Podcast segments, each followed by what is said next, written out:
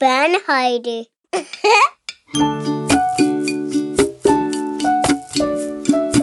Velkommen til denne episode af Dafoles podcast i børnehøjde. Børn i udsatte positioner har ikke nødvendigvis godt af alt for mange særhensyn. Det mener Sigrid Borup Bøjsen, som jeg er taget på besøg hos i dag. Sigrid Borup Bøjsen er kantpæd i pædagogisk psykologi, og til dagligt vejleder hun blandt andet i, hvordan man kan støtte børn i udsatte positioner. I denne episode skal vi tale om, hvad man konkret kan gøre i dagligdagen for at hjælpe udsatte børn med at blive en del af fællesskabet. Vi skal tale om, hvor meget man skal i tale sætte barnets udfordringer, og vi skal tale om, hvorfor det kan være en fordel at reducere den udsatte position ved at gøre den til noget fælles. Velkommen til Dafoles podcast i børnehøjde. Mit navn er Signe Bjerre, og jeg er din vært i dag.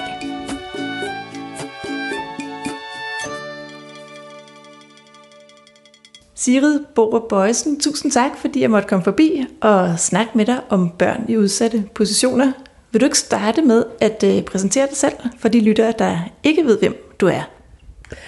Jo, og tusind tak, fordi jeg må være med her. Det har jeg glædet mig rigtig meget til. Jeg hedder Sigrid, øh, og jeg har en baggrund som pædagog, og så øh, er jeg også uddannet kantped i pædagogisk psykologi. Og til daglig så arbejder jeg i en blanding af min egen virksomhed, hvor jeg blandt andet arbejder med workshops og oplæg og projekter om, hvordan man kan vende udsatte positioner til at blive styrker i ens liv. Særligt for børn, øh, fagprofessionelle og familier. Og så underviser jeg også på pædagoguddannelsen, særligt i pædagogiske fag, som for eksempel børns udvikling, øh, og hvordan man kan udvikle sin professionsfaglighed. Og jeg tænker, at min, øh, mit bidrag til den her podcast, det er jo, at jeg blandt andet lige har skrevet en bog omkring børn med fysiske sygdomme i dagtilbud, og hvordan man kan vende en udsat position til, at de bliver deltagere i fællesskaber. Så det er selvfølgelig min særlige niche, men det øh, strækker sig jo også over at kunne, øh, der er mange fællestræk, kan man sige, med andre børn, der kunne være i udsatte positioner. Når du taler om børn i udsatte positioner, hvad mener du så egentlig? Jeg tænker, at øh, børn i udsatte positioner kan være mange forskellige ting, og det kan fremtræde på mange forskellige planer. Altså for det første, så tænker jeg, at en udsat position eller udsathed, det kan, det kan være noget individuelt eller noget fysisk, noget som, som øh, vi følges med. Øh, det kan jo blandt andet ses hos børn med fysiske sygdomme, øh, som har nogle fysiske ting, der kan gøre, at deres krop handler imod dem og gør dem udsatte øh, i at opretholde basale øh, livsfunktioner. Og det betyder jo selvfølgelig også, at børnene de bringer noget individuelt med sig, som gør deres, man kan sige, væren i verden, eller deres måde at være i daginstitutioner og skoler øh, mere svær, som kan sætte dem i en, en udsat position. Så kan en udsat position, det kan også være øh, noget, man kan se i sådan, man kan sige mikrosociale øh, fællesskaber, altså hvor børnene måske ikke altid får den sociale position, de gerne vil have. Og det betyder jo selvfølgelig, at de får en, en anden forståelse af sig selv, som kan være mere negativ, og de kan måske også øh, blive mere begrænset på at udvikle sig øh, på en, en ønskværdig måde, øh, når de ikke har mulighed for, kan man sige, at, at deltage på en måde, de gerne vil øh, i de fællesskaber, eller anerkendes som den person, de er. Hvis vi vender fokus på, på dagligdagen i daginstitutioner, kan du så give nogle eksempler på de udfordringer, børn i udsatte positioner kan have i forhold til at være en del af børnefællesskabet? Ja, det kan jeg sagtens. Øhm, og det kommer jo lidt an på, hvad kan man sige, hvad den her udsathed handler om. Og hvis det nu lige er børn med fysiske sygdomme, som jeg særligt har beskæftiget mig med, øh, så kan de jo udfordres af det her med manglende tryghed øh, ved, at deres krop kan opretholde øh, basale livsfunktioner. Men det betyder for eksempel også, at hvis der leges, lad os sige, der leges tage fat ude i en daginstitution, øh, og det er et barn med astma, der for eksempel får virkelig svært ved at trække vejret, øh, så kan man sige, så, øh, så gør det jo både noget for det her barns muligheder for at være med i en, en fysisk leg, som kan være attraktiv for mange øh, børn i daginstitutioner, fordi at børn i daginstitutioner øh, typisk, man kan sige, inkluderes via at lege nogle fysiske aktive lege. Så barnet, kan man sige, med astma bliver øh, på den ene side sådan sat lidt udenfor, eller risikerer at skulle gå så meget over sine kropslige grænser, at, øh, at det kan blive ubehageligt for barnet selv. Og det sætter jo det her barn, kan man sige, i et særligt dilemma, altså med, at det føles med nogle fysiske ting, som det er nødt til at tage hånd om, men samtidig også rigtig gerne vil, vil være en del af et fællesskab. Og der tænker jeg, at det er rigtig vigtigt, at der er nogle voksne omkring det her barn, der er opmærksom på, på det dilemma, man kan stå i øh, som barn med en fysisk sygdom. Det kunne også være, hvis vi lige går lidt væk fra børn med fysiske sygdomme, men måske gå ud til nogen, der sådan er, er klassisk øh, udsatte i forhold til at være relativt fattige. Så kan det jo også godt være, at barnet måske øh, ikke kommer afsted om morgenen og får morgenmad. Og så er man jo selvfølgelig også nødt til at tænke det ind som, som, som personale, kan man sige, en daginstitution, at der er et barn, øh, der, hvor der er nogle helt basale ting, det er bagud på. Øh, det er nødt til at få morgenmad for at kunne være frisk og kunne udvikle sig. Altså det er ligesom en grundforudsætning øh, for det. Så der er ligesom nogle grundforudsætninger, for at man ligesom kan være social, som er vigtigt at være opmærksom på. Hvad skal man så være særligt opmærksom på som fagperson, hvis man har et, øh, en børnegruppe, øh, hvor der er et barn i en udsat position? Ja, altså først vil jeg sige, at det kommer rigtig meget an på, hvad udsatheden handler om, og så tænker jeg måske også, at det er ret vigtigt, at man er opmærksom på, at det sjældent er, at der er en fuldstændig helt almindelig børnegruppe, og så er der et udsat barn. Altså, der kan godt være, i en børnegruppe er det som regel sådan, at der er flere, der er udsatte på forskellige måder. Og nogle gange så kan udsathed være noget, der er sådan lidt, øh, lidt i, en, i en begrænset periode, og nogle gange så er det noget mere vedvarende, kan man sige. Men hvis det nu også skulle handle om, at det er et barn, der for eksempel øh, er udsat, fordi det måske har en fysisk sygdom, og måske hurtigt bliver øh, fysisk træt, eller ikke kan bevæge sig øh, som andre børn, øh, så synes jeg, som, som jeg også sådan sagde lige før, det er rigtig vigtigt, at man som, som voksen er opmærksom på det her, øh, og for eksempel kan støtte barnet i at skabe nogle attraktive legepositioner. Og hvis vi nu tog det der barn, som vi havde lige før, med for eksempel astma, som øh, kunne have svært ved at løbe med de andre, så øh, kan man som voksen hjælpe det her børnefællesskab med at give barnet for eksempel en rolle som dommer eller øh, som målmand, hvor det måske ikke skal løbe lige så meget, men stadigvæk kan være med i lejen på, på lige vilkår med alle andre, uden at det her øh, handicap eller den her udsathed bliver særlig synlig. Og den her måde tænker jeg også, at man kan øh, kan tænke på børn, der kunne være udfordret i at og, øh, hvad kan man sige, være i et, i et legefællesskab. Ikke? Altså det er noget med at hele tiden at have, have fokus på, øh, hvad er det for nogle positioner, det her barn kan indtage, hvor det faktisk får lov at træde frem med nogle styrker, der kan blive synlige for et andet barn. Og det kan også være, at man skal gå foran som voksen med sit eget konkrete eksempel, og faktisk øh, vise, øh, hvordan man kan indgå i den her leg.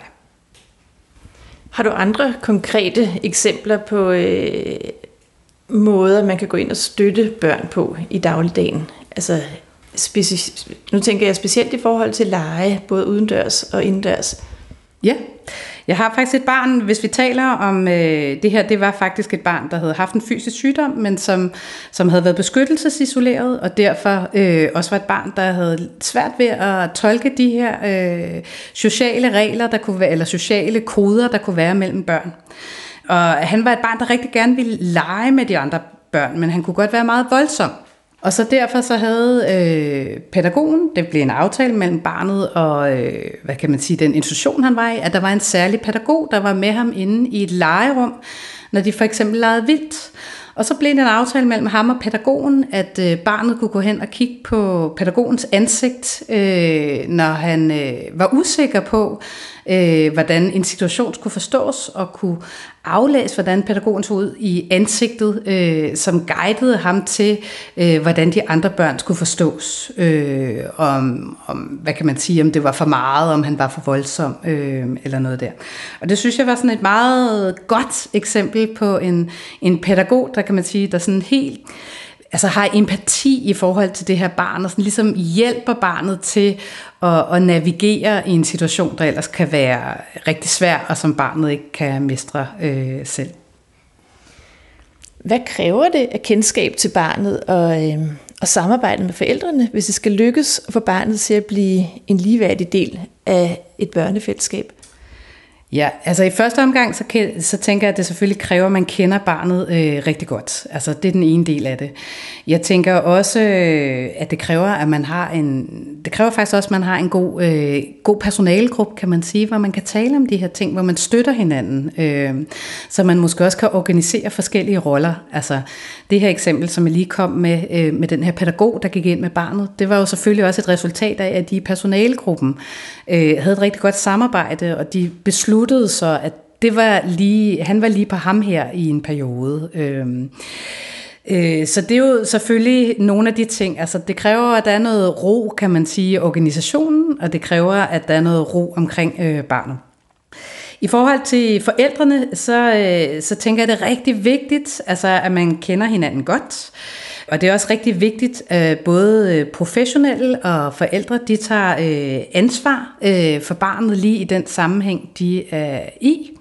Så når barnet er i daginstitution, eller hvis barnet er i skole eller noget, så er det jo vigtigt, at det er pædagoger og lærere, der kan tage ansvar for barnet der, og for eksempel igen, hvis det er børn med fysisk sygdom, også kan tage ansvar for deres øh, medicin og behandling og sådan noget der. Og også tager ansvar for, kan man sige, hvordan er det, at barnet kan komme til at deltage i et øh, børnefællesskab der.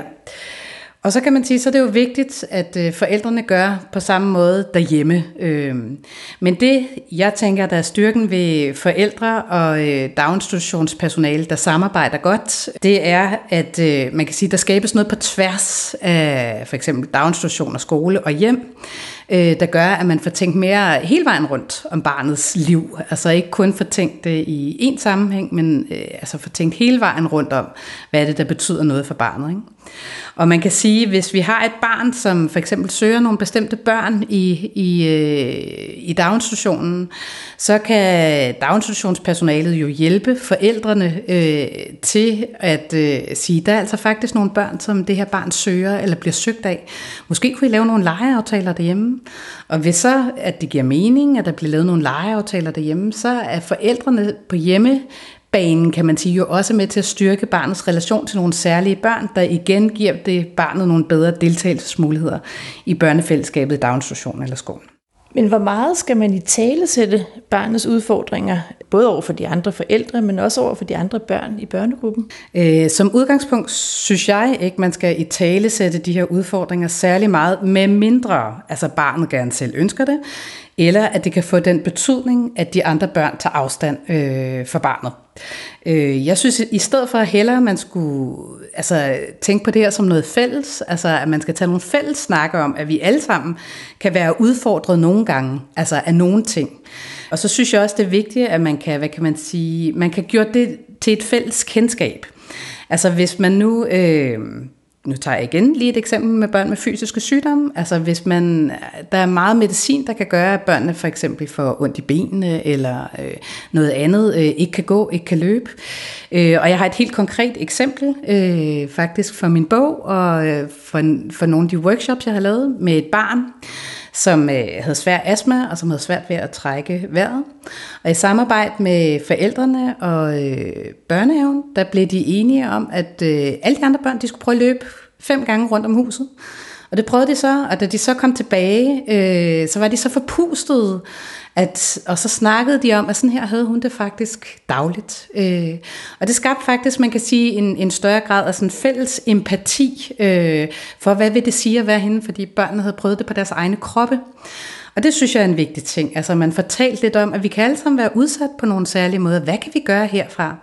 Men ellers så synes jeg faktisk, det er vigtigst, allervigtigst at fortælle om, at vi alle sammen også har nogle styrker. Altså, at selvom vi har nogle udfordringer, så har vi alle sammen styrker, og hvad kan man egentlig, hvordan kan vi på forskellige måder bidrage til det her fællesskab med de styrker, vi har?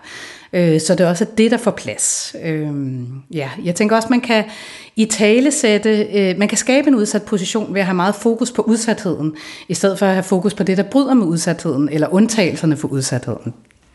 Men, men er det rigtigt forstået, at der er på en eller anden måde er sket lidt et, øh, et, et, et sådan skifte i forhold til, øh, hvor tabubelagt det skal være, enten at have en øh, psykisk diagnose eller en fysisk sygdom. Altså hvor et, mit indtryk er, at for 10 år siden, så, så var det ikke noget, man i tale satte, at et barn havde ADHD. Øh, hvor at i dag Øh, er det mere øh, sådan normalt, at man får i tale sat det over, også over for de andre forældre? Hvad, hvad er din erfaring der? Jeg synes, der er sådan en dobbelthed i det, kan man sige. Ikke? Øh, måske er det blevet mere normalt, og på den måde bliver det selvfølgelig også mere almindeligt at være et, altså i godsøjne ADHD-barn. Ikke? Øh, jeg synes også, der er sket et skifte fra at fokusere øh, på udsathed som noget, der bliver skabt i nogle sociale sammenhæng, til at fokusere på, at flere og flere får en diagnose, og udsatheden begrundes til det. Øh, det synes jeg måske er en risikabel vej at gå. Altså, så man kan sige, der er, sådan, der er en dobbelthed i, at det selvfølgelig kan blive mere almindeligt at i talesætte øh, Øh, diagnoser og udsathed øh, med det. På den anden side, så kan det også fjerne fokus på, hvad er det for måder, vi er sammen på, der også kan genskabe den her udsatte position. Det er også derfor, jeg synes, man skal være opmærksom på, altså ikke at i tale sætte øh, alt for meget, når Karl han har ADHD, kan man sige. Ikke? Altså, men måske mere at sige, øh, man kan jo godt tale om, at der nogle gange, så kan det være svært for Karl at øh, koncentrere sig til en højtlæsning. Det kender I andre måske også. Altså, I kender måske også til, at I nogle gange bliver forstyrret af et eller andet, fordi I tænker over et eller andet. Og hvad gør I der? Øh, og og samtidig med, at man kan, det kan være svært at koncentrere sig i en højtlæsning, så er Karl jo også rigtig god til lige det og det og det. Altså, ligesom I er gode til noget, hvordan kan vi arbejde med det? Så tænker man er i gang med at, at reducere den, den udsatte position, og i stedet for gøre det til noget fælles. Altså, hvor, hvor man kan sige, at det er positivt, at det brydes et tabu? Ja, på nogen måde, og på nogen måde så, så genskaber man også den her udsatte position ved, at Karl risikerer først og fremmest at blive set som ADHD, end han risikerer at blive set som Karl mennesket, som vi nogle gange også kan være med til at både genskabe de problemer, der kan være for Karl, men måske også kan være med til at fjerne de der problemer, der er for Karl. Det falder jo egentlig meget god tråd med det, du tidligere har været inde på, nemlig det her med, at vi skal passe på ikke at tage særhensyn til børn i udsatte positioner. Men hvorfor egentlig ikke? Jeg synes, der er en dobbelthed i det at tage særhensyn. Altså, øh, nu, nu startede jeg blandt andet med at tale om det her barn måske, som, som kan være udfordret af et meget øh, snævert økonomisk råderum hjemme, og som måske ikke får morgenmad. Og man kan sige, allerede her, der er man jo nødt til at tage et særhensyn, der hedder, at det her barn er jo nødt til for at kunne fungere og have noget mad, kan man sige. Så der er jo et særhensyn. På samme måde med børn med fysiske sygdomme, altså er man jo også nødt til at tage særhensyn til, at der kan være nogle ting i deres krop. Altså, de kan få anfald, de kan være rigtig trætte. Altså på tværs af sygdommen, så er det meget trættende at have forskellige symptomer. Øh, det er man nødt til at tage hensyn til. Så der er nogle ting omkring øh, deres fysik, eller deres helt, altså man kan sige livsvilkår, som man er nødt til at på en eller anden måde kompensere for. Det er et hensyn, man er nødt til at tage. Men i forhold til, man kan sige, sociale øh, hensyn og måder at være sammen på, så kan man godt stille krav til de her børn øh, om, at øh, de, skal, de skulle kunne være på lige vilkår, kan man sige, med, med alle andre børn. Så de skal også kunne vende på tur. De skal også kunne tale pænt til andre. Det er også rimeligt, at de kan ordne en konflikt. Det er også øh, rimeligt, at de kan binde deres snørebånd selv, men måske går det lidt langsommere for nogle af dem, ikke? fordi de kan være besværet på deres øh, fysik. Jeg øh, havde på et tidspunkt et eksempel fra en institutionsleder, som jeg synes meget meget interessant sagde, at øh, når man vælger et almindeligt dagtilbud til, eller hvis man vælger et almindeligt skoletilbud, så vælger man også dagtilbuds og skoletilbuds helt almindelige spilleregler til. Øh, og det synes jeg giver øh, ret god mening, kan man sige, at, at der er nogen sådan, i det sociale, kan man sige, i den måde vi omgås hinanden, der øh, skal børnene være ligestillet. Altså der skal der stilles de samme krav til dem. Men der kan godt være særhensyn at tage til i forhold til deres særlig situation, som for børn med fysisk sygdom, kan være noget med deres krop og fysik. For børn, der er udfordret øh, kroner og øremæssigt, eller familien er udfordret på deres økonomi, der kan være noget med morgenmad eller et eller andet. Men det, der kan være vigtigt, det er, at det her særhensyn, det også bliver til noget, der kommer til at være godt for alle andre. Altså, det var blandt andet derfor, jeg foreslog ikke særlig øh, morgenmad til Karl, der er udfordret øh, af, at familien ikke har, øh, har en god økonomi, men lave fælles morgenmad til hele børnegruppen. Kan det klasse med, med forældres sådan forståelige bekymring for deres barn, og måske særlige ønsker til, at det her barn skal have særhensyn til? Øh, hvad ved jeg? Altså er det noget, du hører eller oplever, at det, det som det almindelige dagtilbud ønsker at tilbyde ikke altid er det, som forældre til børn i udsatte positioner forventer eller kræver.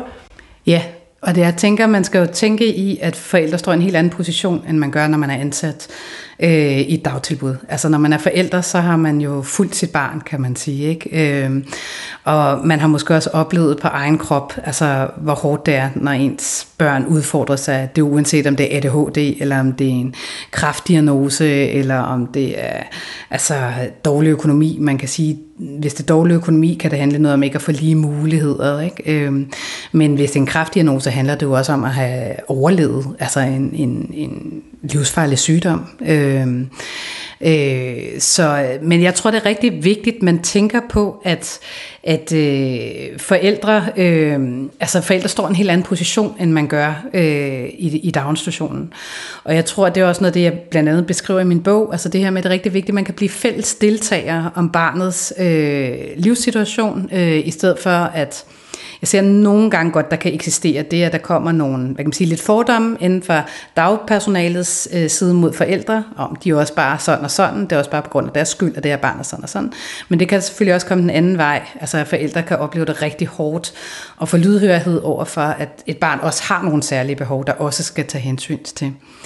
Øh, der var en pædagog, jeg synes, der sagde meget interessant øh, på et tidspunkt, der sagde, at øh, at hvis øh, der er nogle sådan særlige hensyn, som er rigtig vigtige øh, for forældrene, så er det godt at bede dem vælge de tre vigtigste ud.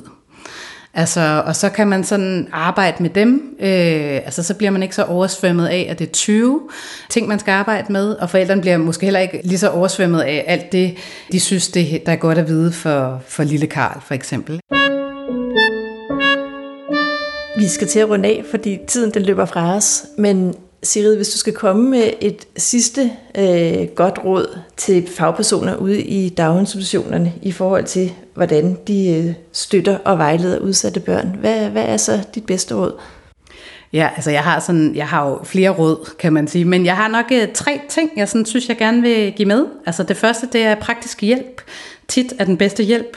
Altså det kunne være som det her eksempel med drengen, der får morgenmad. Altså det er simpelthen nogle gange det vigtigste, det er at hjælpe helt konkret med morgenmad. Altså øh, børn, det kunne også være børn, der kommer i bad sammen. Det har jeg også nogle eksempler for nogle pædagoger, der faktisk har oplevet børn, der er meget snavset. Altså, så nogle gange i stedet for at fortælle forældrene om, at nu skal de sørge for, at lille Oscar kommer i bad, altså, så hvis man kan hjælpe det til at lave det til en fælles god situation over institutionen, øh, så er praktisk hjælp tit den allerstørste hjælp. Og nu ved jeg godt, at pædagoger er presset. Ikke?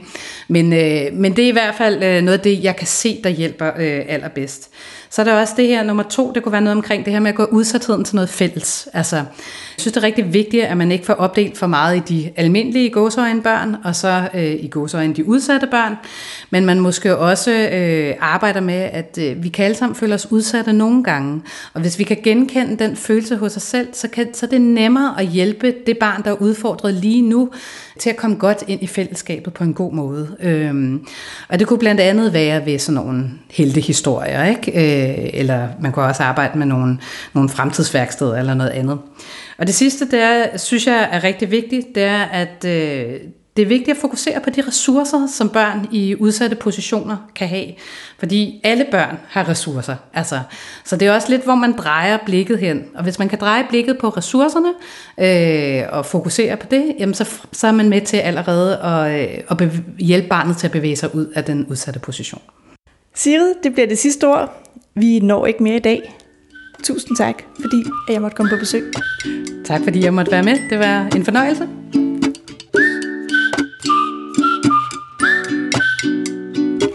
Du har lyttet til Dafolos podcast i børnehøjde, hvor dagens gæst i dag var Sigrid Borup Bøjsen. Tak fordi du lyttede med. Podcasten er tilrettelagt af Dafolo og produceret af Maria Teilkamp. Jeg var din vært i dag, og mit navn er Signe Bjerre. På genhør.